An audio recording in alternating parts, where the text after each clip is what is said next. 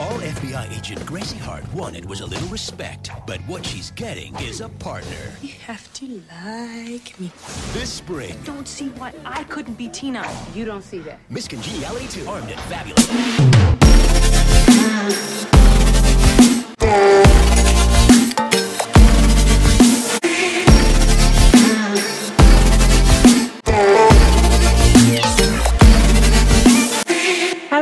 And welcome to Unloved Sequels, the podcast that brings you a blow by blow critique of Hollywood's worst rated sequels. You know, the ones that some people think should never have been made. We're your hosts. Michael, say hello. Hello. And I'm Claire.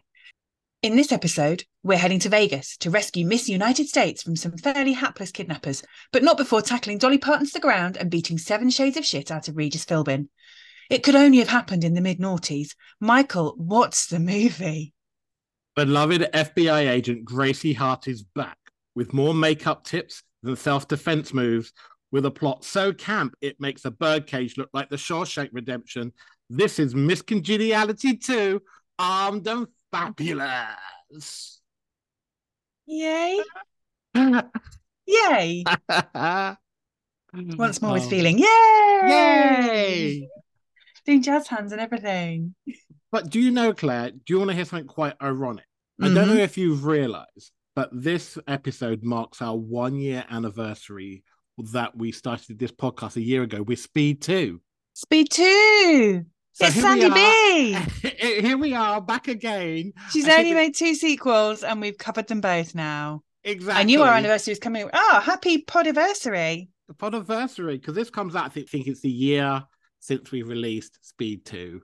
I think you're right. I yeah, haven't but looked it it up, but I, yeah, it was early June. June, early June 22. We we did Speed two, and now it's early June 23. So And we're here back with Miss Bollock, Bollock, Bollock. Miss Bollock. but enough about the movie.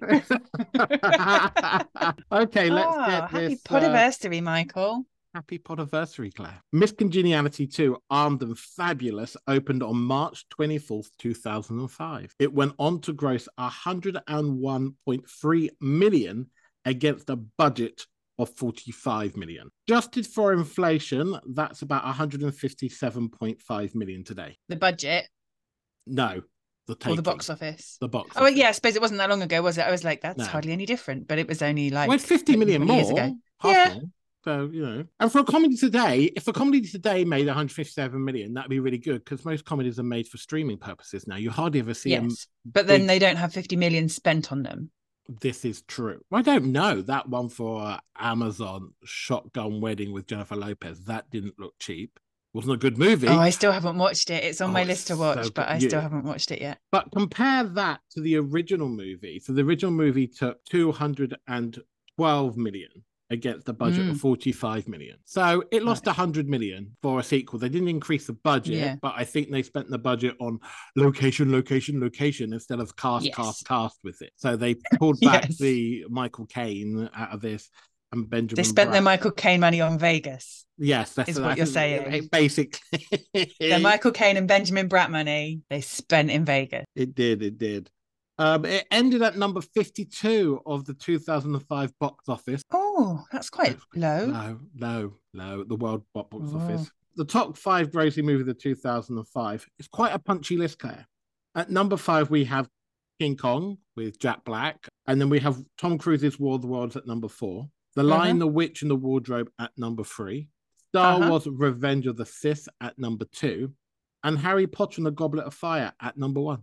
Ah, not an original movie amongst them. Nah. so, you know, I don't think anything that year had anything compared to the Goblet of Fire because that was that weird Yeah. period yeah, of time where the Harry Potter books caught up with the Well, that was when it exploded, wasn't it? Because the movies had started to come out and the books were still coming out. Yeah, it was that weird. so everyone was just obsessed with Harry Potter. It Life was. has moved on. Has it really sometimes. though? Some it? of some of life has moved on. uh, Miss Congeniality 2 sits at 445 at the all-time sequel box office, just behind Rugrats, Rugrats in Paris. Oh, that's got a sting. That won't have had a fifty million dollar budget, No. and that's an animation. They're expensive. Yeah, and that's after Rugrats have probably been off the air for a few years as well. Wow. So, uh, Rotten Tomato scores currently sits at 15% critics and 42% audience. hmm Compared to the original Rotten Tomato score, that is 41% critics and 69% audience. So there isn't much of a variant there if you think about There's it. There's not. I mean, those the scores for the original are lower than I was expecting them to be Yeah. when I looked them up. The the scores for this one are pretty much what I was expecting them to be, to be fair. But Yeah. I had always assumed that the first one was much more popular than maybe it actually is. Maybe it's just popular with us. Sandra Bullock was probably at a really good point in her career when she did the original. I don't know. She's what she's like American sweetheart. Everybody seems to really like her. I don't ever hear anybody go, "Oh my god, Sandra Bullock's horrible. She's a terrible actress." Yeah, yeah, yeah. By all accounts, she's brilliant to work with. She's very good at what she does. Yeah. Um, people do seem to enjoy working with her. And she's not kind of like she doesn't she doesn't really appear in the gossip magazines and stuff, or kind of like give into Yeah. social media and stuff. So I think that she that was just a, the first movie was just a sweet point in her career. You know, I always thought there was a break between like she semi-retired and came back with Miss Congeniality too. But looking at her filmography, I you know it looked like she was constantly working to me, what was quite interesting. Yeah, I think I thought she did take a little break when she had her kid, Mm.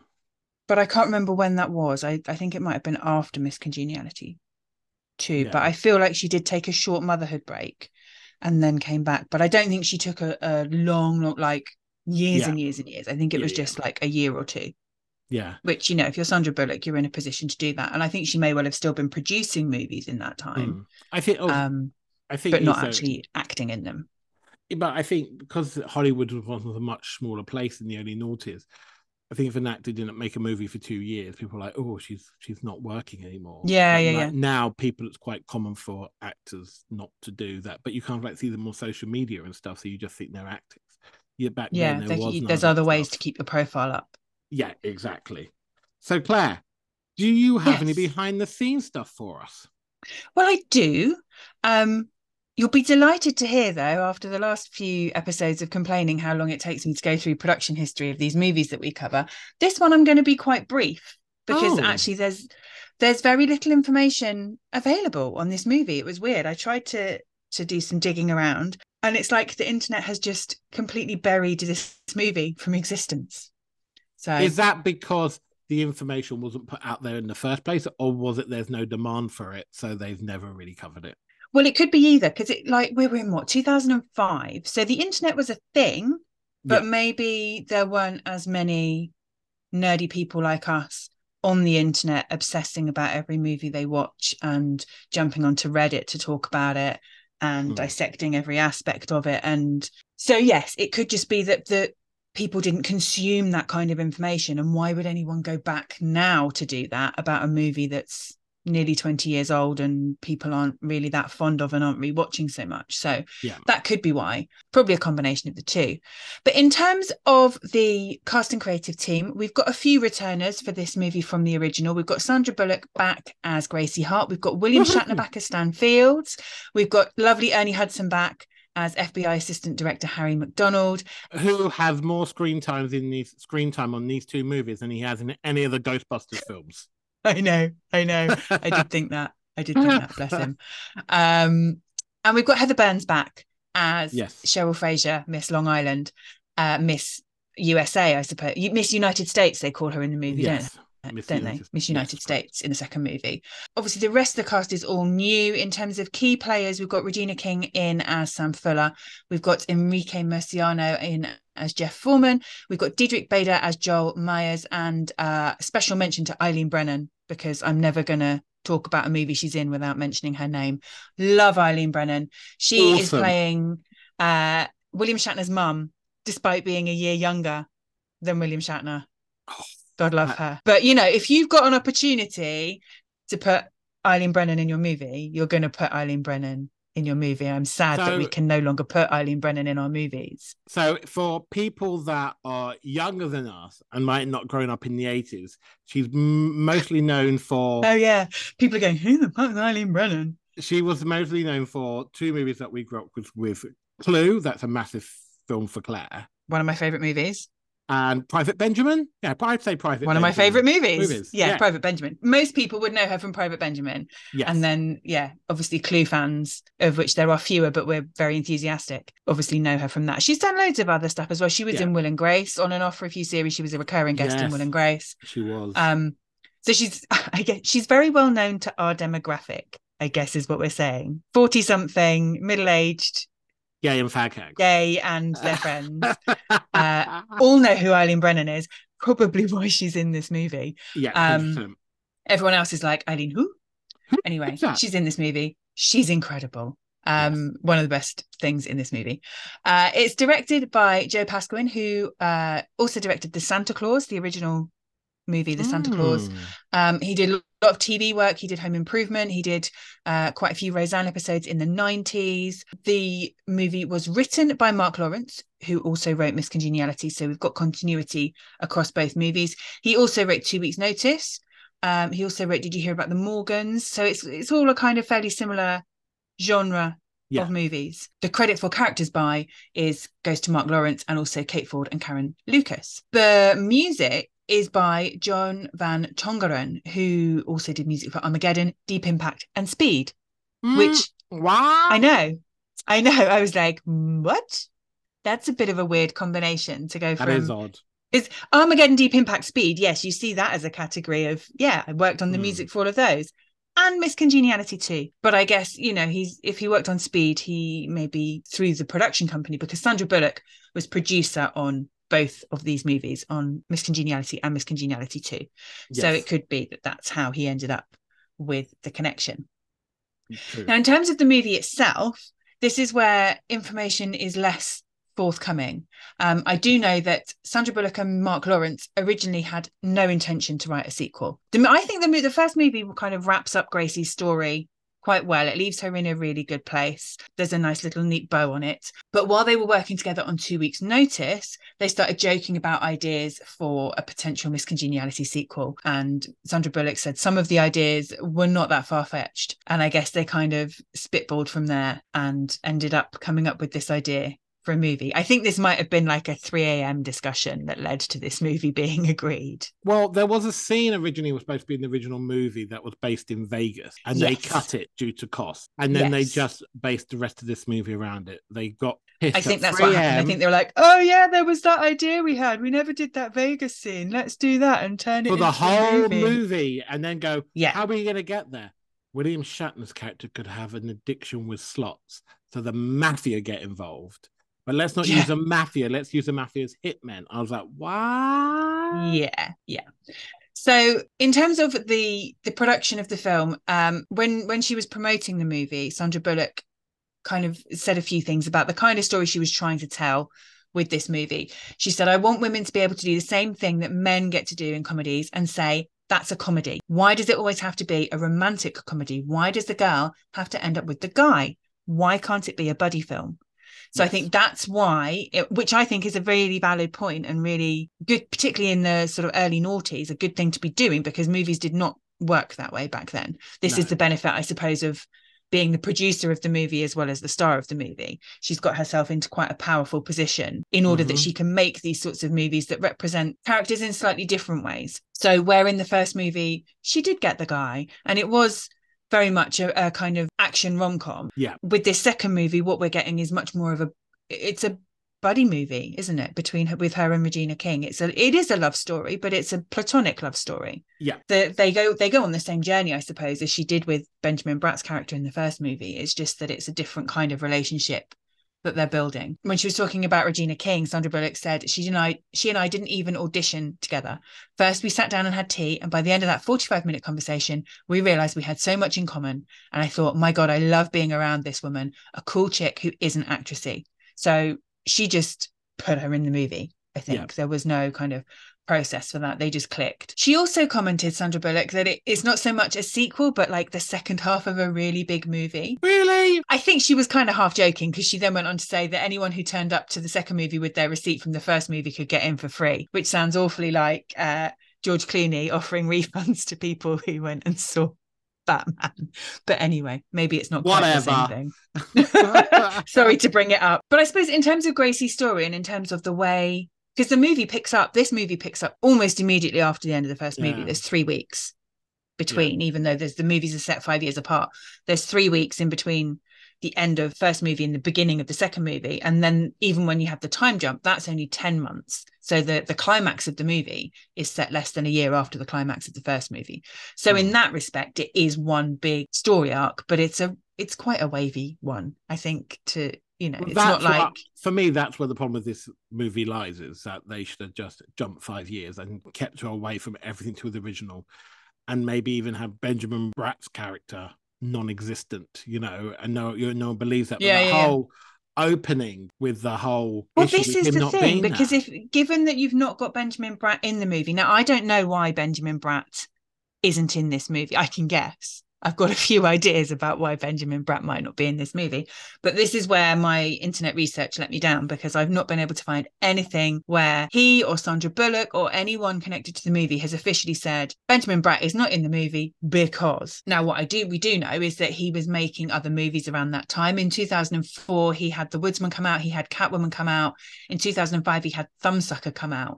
Now, I have to say, I've just named three movies. One of them, I don't mind the movie, but it, it it's not regarded as a great movie. The other Yeah. two, I have not heard of. So it's not like he was turning down Miss Congeniality 2 in order to make yeah a big blockbuster, unlike Michael Caine, who in 2005 was in Batman Begins. So you can completely understand why Michael Caine, and also, as mentioned, Michael Caine is expensive. Yeah. Um, and so to to brought him back into the equivalent role because Joel's role is Joel's character is much larger. It takes up much more of the movie Mm. than Victor. Was it Victor, his character in the first movie? i think so Um, so he would have had a lot more screen time, so he would have had a lot more paycheck. And you know, he might have decided that he didn't want to. He just didn't want to do it. Maybe he didn't like the script. Maybe he wasn't offered it. We don't know. well i have Um, a I- Similarly, go on. I, I kind of like feel that maybe where Sandra Bullock wants to take this into a buddy movie, his character would be more of a cameo at the beginning to get the story going and maybe actually having the breakup but not on the phone. And then he probably wanted a bigger pay paycheck for that because at the time Benjamin Bratt, you mean? Yeah. Yes. because well, are we not talking about Benjamin Bratt? Well, I was talking about Michael Caine as well.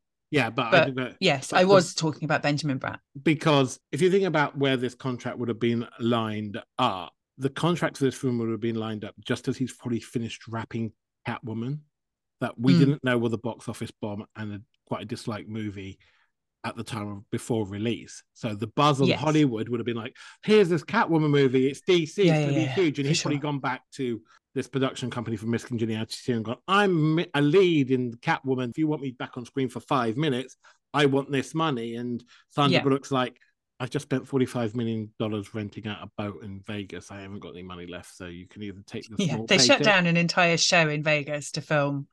So the the Yeah. the pirate show that they used in the movie is a real pirate show in Vegas. They just went there and just shut it down for a while and filmed there. So Yeah. yes, that will have cost them a few quid. I think you're absolutely right. I think that's probably exactly what happened because narratively, Benjamin Bratt can't be in the movie. Eric can't be Yeah. a, a significant character in the story if this is assuming that this is the script that they wanted it to be, assuming that they haven't had Yeah. to do a, a hasty speed to shit, he doesn't want to be in the movie. Let's just get Regina King in. I, which I don't think it doesn't feel like No, that. It feels like this, like- this is the movie they wanted to make.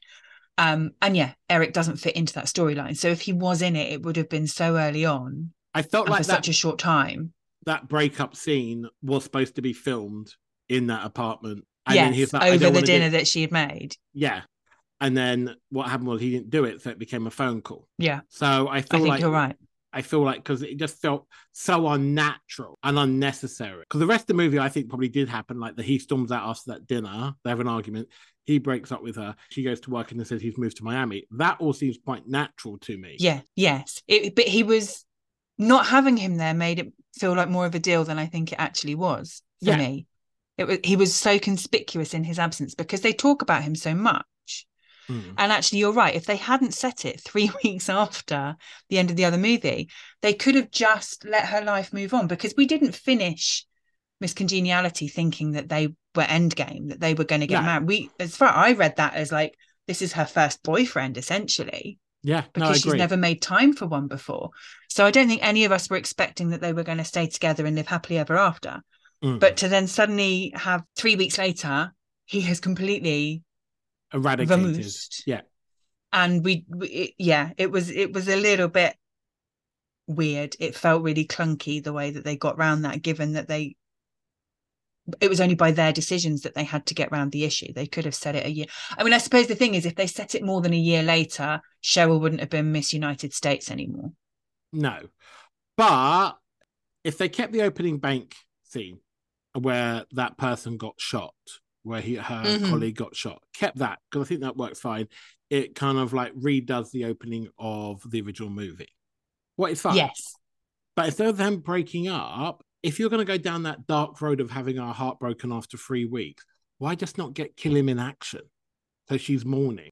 So Yeah. why not? That would make more sense why she decides to go on this press thing and have security because she feels responsible for his death as well. But, you know, yeah and then, although I, I i like the fact that her her journey i mean i don't like it because it doesn't make sense because in in the Yeah. first movie she felt no need for a man anyway but her journey in this movie is to move away from feeling the need for a man to to feeling like she doesn't need to have that man in her life but I think if it had been a death-. I think it worked i think if it was a date, it would be about getting over him rather than a rather than finding herself if you see what I, mean. I think it would be slightly different but equally they could he could have broken up after the 10 months yeah. we did this huge 10 month leap it could have the breakup could have happened at any point in those 10 months it didn't have to be three weeks Mm. after i don't know it just felt really weird Yeah. It Um, felt like they had a subject to deal with.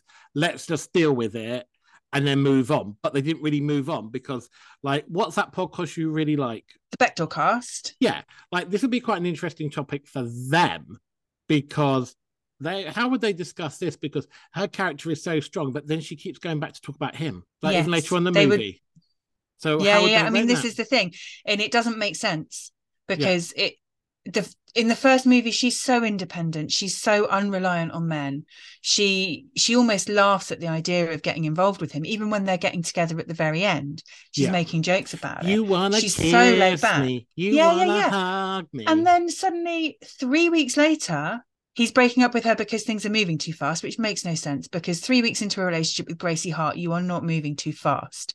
Like, she was putting a ready mill in the microwave and cracking open a Bud Light. That's not moving too fast. no, no.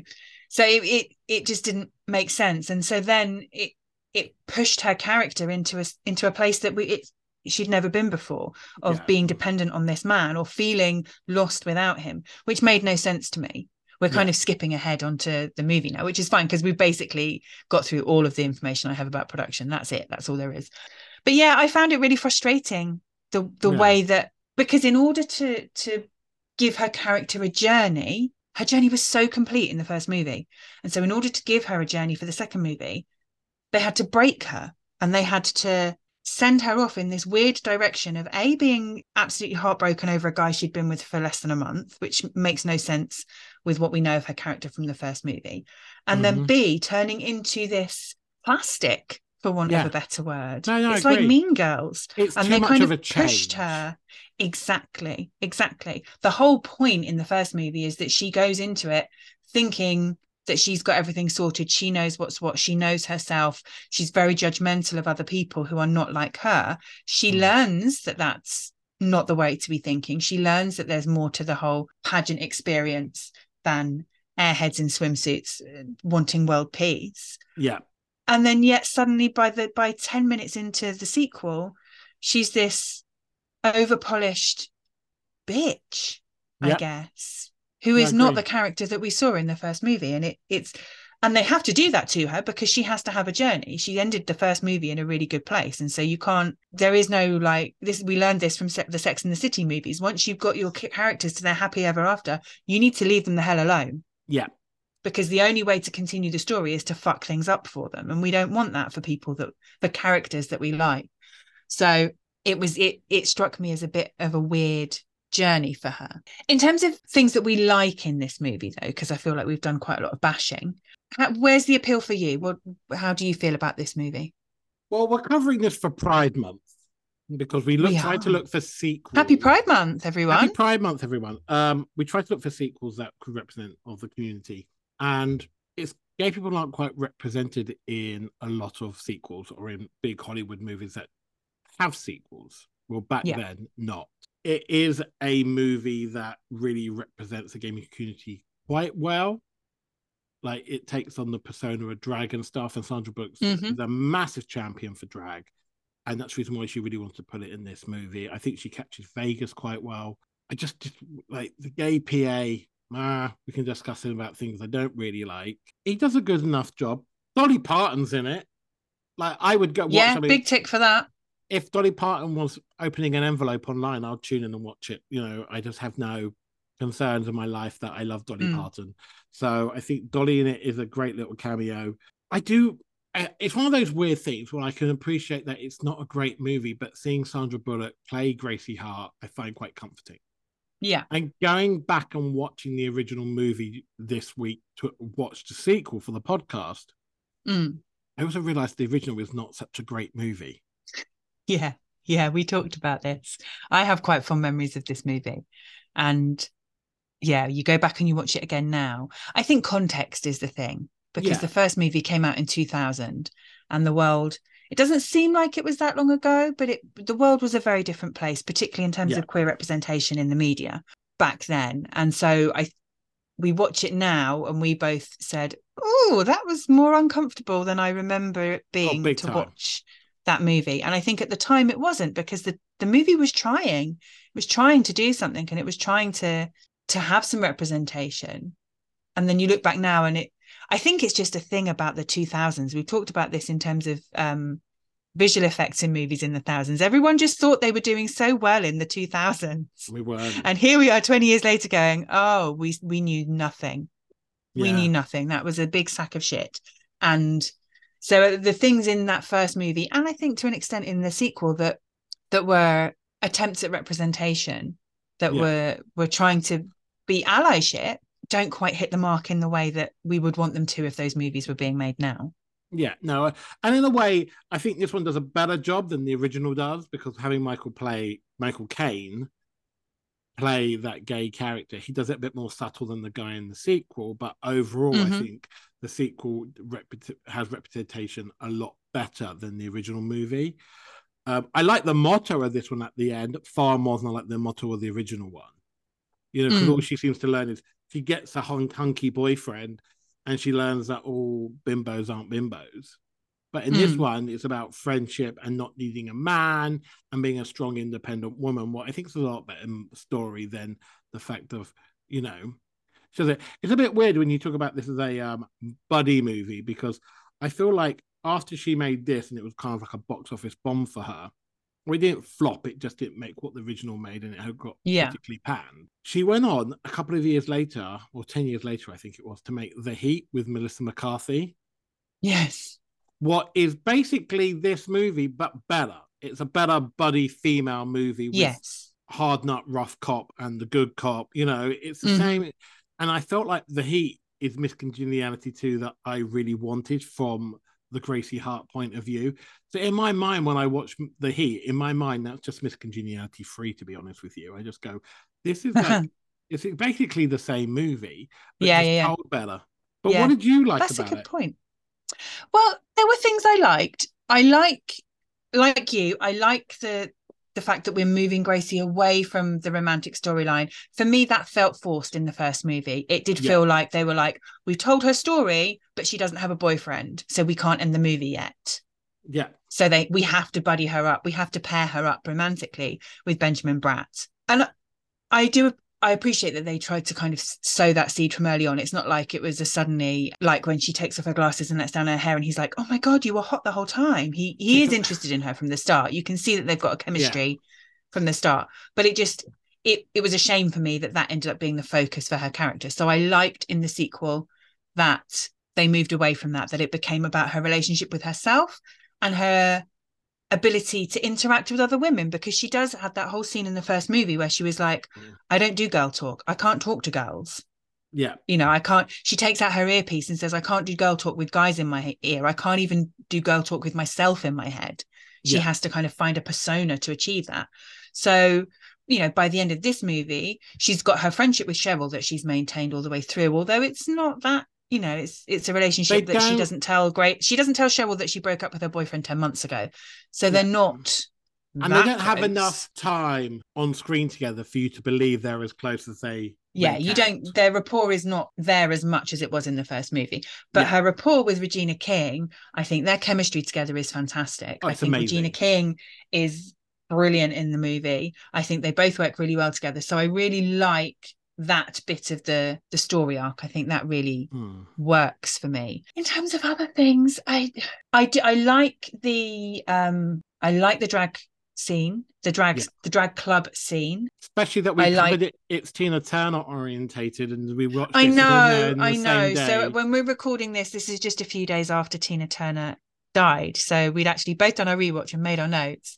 And then we were like, oh, and but oh, and she Oh, died. And, and now we're a bit like, oh, but so this is our kind of Tina Turner tribute episode? I don't think we should call it that, Claire. I think Tina Turner No, will hunt no, we won't bill it as that. We won't bill it as that. I think she deserves probably more than this. but Yeah. but yeah so um i liked the the scenes in the drag club for the most part in terms of the the queer representation now obviously i i don't feel quite as qualified to comment as you being resident straight person Yeah. um but obviously you know i've i feel like i've been an honorary member of the community for most of my life so i i don't feel like i can't speak but obviously my angle is different to yours because this is not necessarily my lived experience yes. um, I found that the obviously I don't think either of these movies is setting out to be a queer movie no. for one. So I don't think we should be necessarily holding it up to that standard. And with that in mind, I think it's great that both movies have kind of had that representation. Although I think it's a shame that neither of them were particularly explicit. We had a couple of explicitly queer characters in the first movie in Miss New York and her Yes. girlfriend Yes. um towards the end and then there are i mean even michael's Caine, michael caine's character isn't explicitly gay. It's heavily implied that he's gay. And then there's the assistant director in the the tv gallery who when the guy says to her are we allowed to say lesbian on tv and she's like what have you got a problem with that? So the implication there is also that she is gay. Yeah. in this movie i w- I was quite surprised in the sequel. No, other than in the drag club, where obviously it's there are explicitly queer characters because we see drag queens on stage. But other Mm. than the drag queens, there are no explicitly gay characters in this movie. The Joel is heavily implied to be gay, Yes. but there is there is there is not a single line in the movie that actually confirms that he's gay. Obviously, that I mean, it, to an extent, it's irrelevant, but they are playing up the camp and the flamboyant Yeah.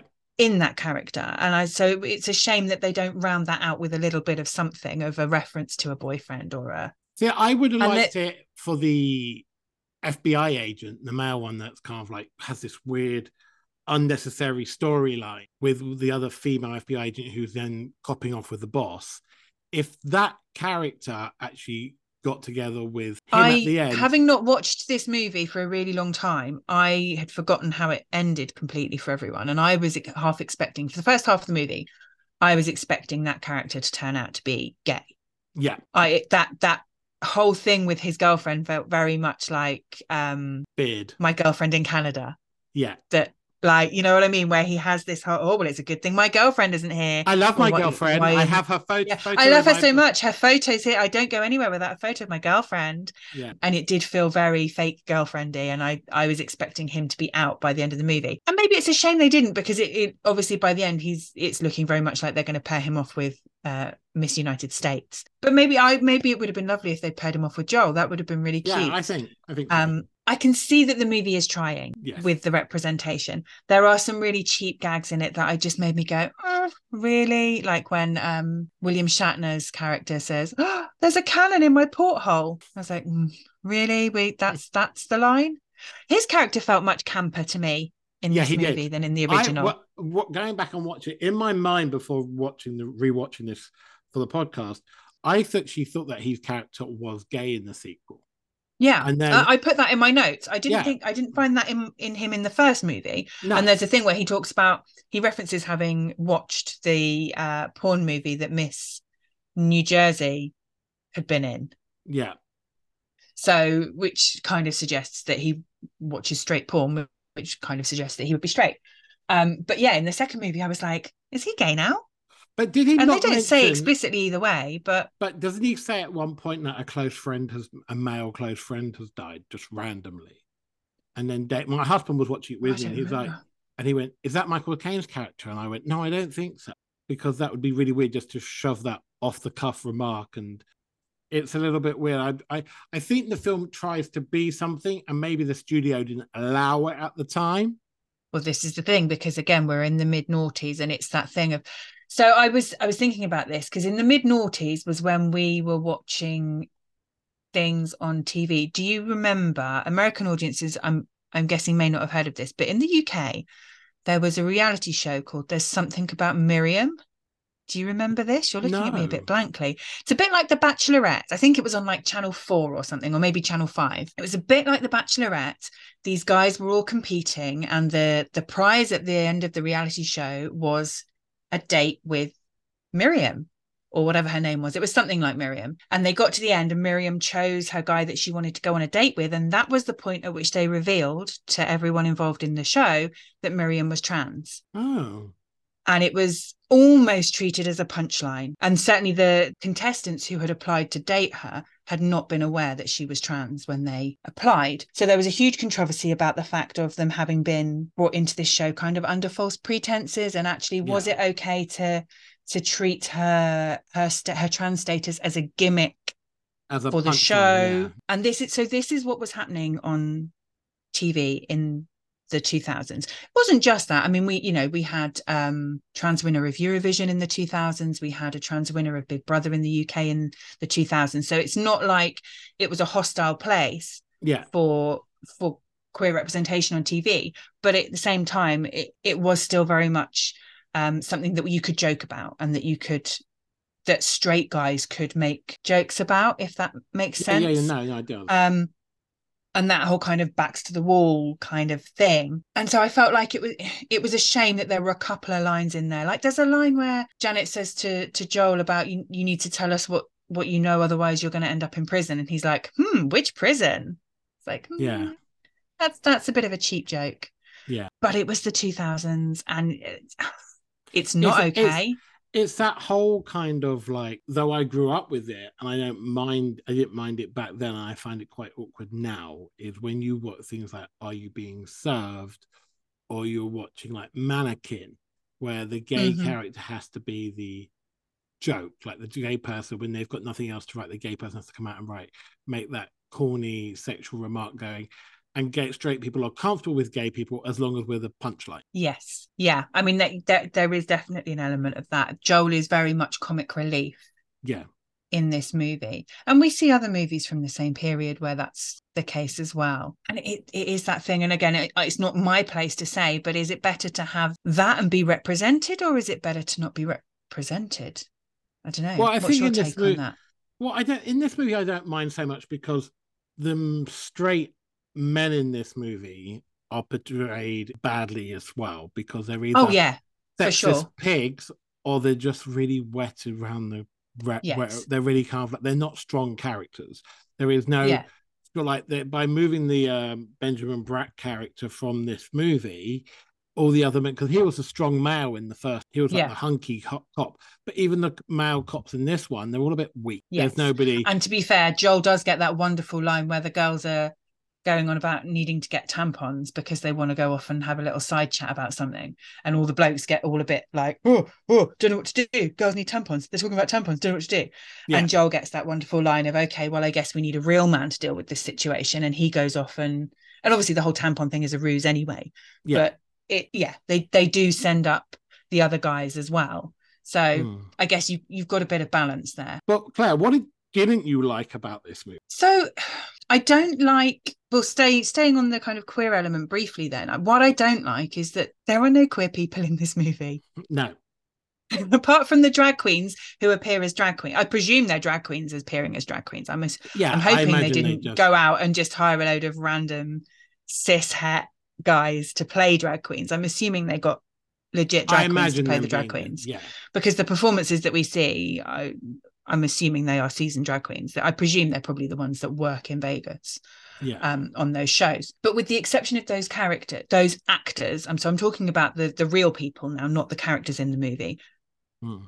There is there is no queer representation in this Yeah. movie. Everyone, and I I checked it. I mean, I haven't gone through every single cast member, but in terms of primary cast and in terms of the main creative team, everyone, as far as I can tell, is cis het, which I is not an issue, except that it, it if you're casting gay characters, and there's a whole conversation now about, you know, should get should straight actors play gay characters, and I'm not saying that straight actors shouldn't play gay characters, Yeah. but I'm saying that if if that's such an aspect of your movie, maybe you should at least have someone involved in the production Mm. that has some kind of experience outside of the heterosexual world. See, for me, it, de- it depends what kind of gay character you're going to play. So, if you want a gay character that's like Brokeback Mountain, say, where it's kind of like heteronormative, straight acting, and gay, Mhm. being gay is just a part of the storyline, but it's not a main character development, then get a straight actor to play it. But if you want to go down that campy route that Joel does in this movie, then get a gay guy. It's less offensive when a gay guy does the impersonation of another gay guy that's over flamboyant. Yes. Yeah, I mean that part in particular, I would have liked to have seen a gay actor in Yeah. that role. I agree. and I think it's a shame that and also in the first movie obviously we talked about this before recording after we'd watched the first movie both of us and we Mm. talked about it with Michael Caine as well and the fact that obviously he's not a gay man playing a presumably gay character in the first movie but there in 2000 we were trying to think how many middle-aged out gay actors were there in Hollywood who would have the kind of clout to be in a movie that having Michael Caine would bring. So we kind of gave them a bit of a pass on that. But in this movie, it's not a particularly well known actor. It's not like he's a name that's going to be bringing people to watch the movie. And it's a young character, and that there are any number of people who could have played, you know, Neil Patrick Yeah. Harris could have played that part. I was thinking like even Sean Hayes. He was in the height of Will and Sean Hayes Will could have Grace played, yes, and he was a name. I mean, he was maybe Yeah. busy because he was, you know, that was the height of Will and Grace, wasn't it? But there were any number of actors who Yeah. could have played this part, and it it would have been maybe a bit more authentic. And it, this isn't me slagging off his performance in the role at all, but Mm. it, it it's a shame that they didn't sit down and consciously make a casting decision that would have reflected the community a bit more. In terms of other things, moving away from that aspect of the movie, it just feels like a really unnecessary sequel. I just feel like if you have to break the main character in order to rebuild her, in order to Hmm. have a storyline for your movie, yeah, it's an unnecessary movie. yeah. And I think the the things that I enjoy about the movie are not necessarily good enough to justify that weird journey that they have to take Gracie on in order to provide a narrative for the film. See, I feel differently because I actually kind of like prefer her journey in this one than the journey in the first one. Because in the first one, you were like, "Oh, you're dowdy and you're rough and you're unattractive. Let's make you pretty." Oh and yeah, yeah, yeah. That whole way." ugly duckling thing is shit. I don't like that. And at least this one, she used that identity that she was given in the first one to hide behind her emotion for this one. Like she became the arsehole because she thought that's what people preferred from her. Yeah, okay. the ugly version that she felt like. I think in her mindset, what they didn't really look into into this movie was, I think in her mindset, Benjamin Bratt fell in love with the attractive side of her as Miss Congeniality. And then Mm. when she started to slip back into normality of her own life and being the original Gracie Hart, he fell, fell out of love with her because he wasn't attracted to this ready meal beer drinking woman that mm. he actually was. So he was in love with the fake version of her. So she basically just took that version of herself and became the Yeah. pretty version because she felt that's what everybody preferred from her than her being her true self. And by the end of the movie, her and her buddy became close for being her true self and didn't need a man or anything. I also like in this movie, I've, I've got to mention before, I loved when they go into the old people's home and then she's undercover. I would love to have seen more of that. I would love to have seen like a Mission Yeah. Impossible kind of disguise element when she I thought that was great. And I thought they could have really lent into that a little bit more and get her to do a bit more character, you know, acting in it. I think that's the thing is that we don't see the best of Sandra Bullock in this movie. I would like, you know, one day I would like to see a Miss Congeniality maybe not free in the title, but another adventure with Gracie Hart, where she could actually do something she'd actually want to do, like on Netflix. Um, Yeah, I think yeah. Netflix movie would work really well for it. Uh, one thing I really Well, I'm dis- sorry to say she has already gone on record as saying that's not going to happen. When she was Yeah. promoting Lost City a couple of years ago, she said no, she wouldn't be interested in doing a third movie. She she herself said that the second movie shouldn't have happened. She's glad that they made it because of the, getting to work with Regina King. yeah, Um, but other than that, it shouldn't. She should. It shouldn't have happened. Um, She feels quite similarly to this as she does about Speed Two. yeah, I don't think you'll find Sandra Bullock in a sequel ever again. I think she's can't No. close that door. My main gripe with this movie is so in the original movie, you had all these girls within the beauty contest that formed a relationship with Gracie. And they had these Yeah. kind of like they were like supporting characters. They didn't have their own storylines, they didn't have their own what was going on in their background. They were just going on the Mhm. journey with Gracie Hart. In this one, they try to insert all these sub characters but then try giving them their own storylines. What drove me bonkers because they were just Yeah, shoehorned in there, taking you away from the plot. Like you had the two guys that will kidnapped them who were so well acted. What the Karen Foreman and Grace's husband, got Nick Offerman. he played one of them. So you got their storyline with William Shatner and Miss America. And then you've got the love interest of the FBI agent and the FBI agent's girlfriend dating her boss and what, what him being an asshole. Then you've got the buddy movie going on as well. And then you've got the gay character who's just shoehorned in there. And they're all trying to have these interacting storylines away from Gracie Hart's story. And I was like, why? They don't Yeah. need this. We don't need to know about the girlfriend having an affair with her boss. We it's completely irrelevant. Like they shoehorned in the and developed these two, the makeup artist and the hairstylist, gave these people a lot of screen time for such a minor role. Oh yeah, and then they just disappeared halfway through the movie. And then towards the end of the halfway through the movie, when they got set on the plane, the FBI agent goes, Can't get you on the same plane.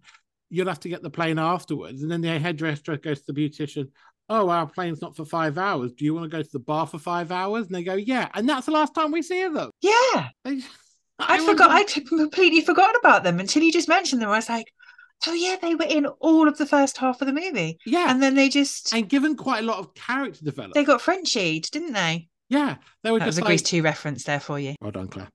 Um, um, yeah, and I just a bit kind of like that's how you've got rid of these two people that you've given all this screen time to. Okay, we'll go to the bar for five hours, not to be seen again. I was Yeah. like, why?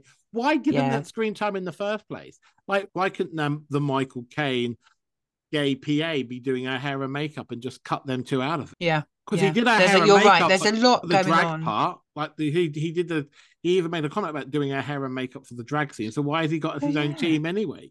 So I was a bit like, what? I don't get, understand what's going on. Why were they there? That Too much really going cool. on, not enough. Sandra Bullock is the crux Did of your you issue. Notice one of my favorite actresses of all time plays a cameo in this, but she was not known while making this movie? Did you spot someone who you might have, who's always been quite famous?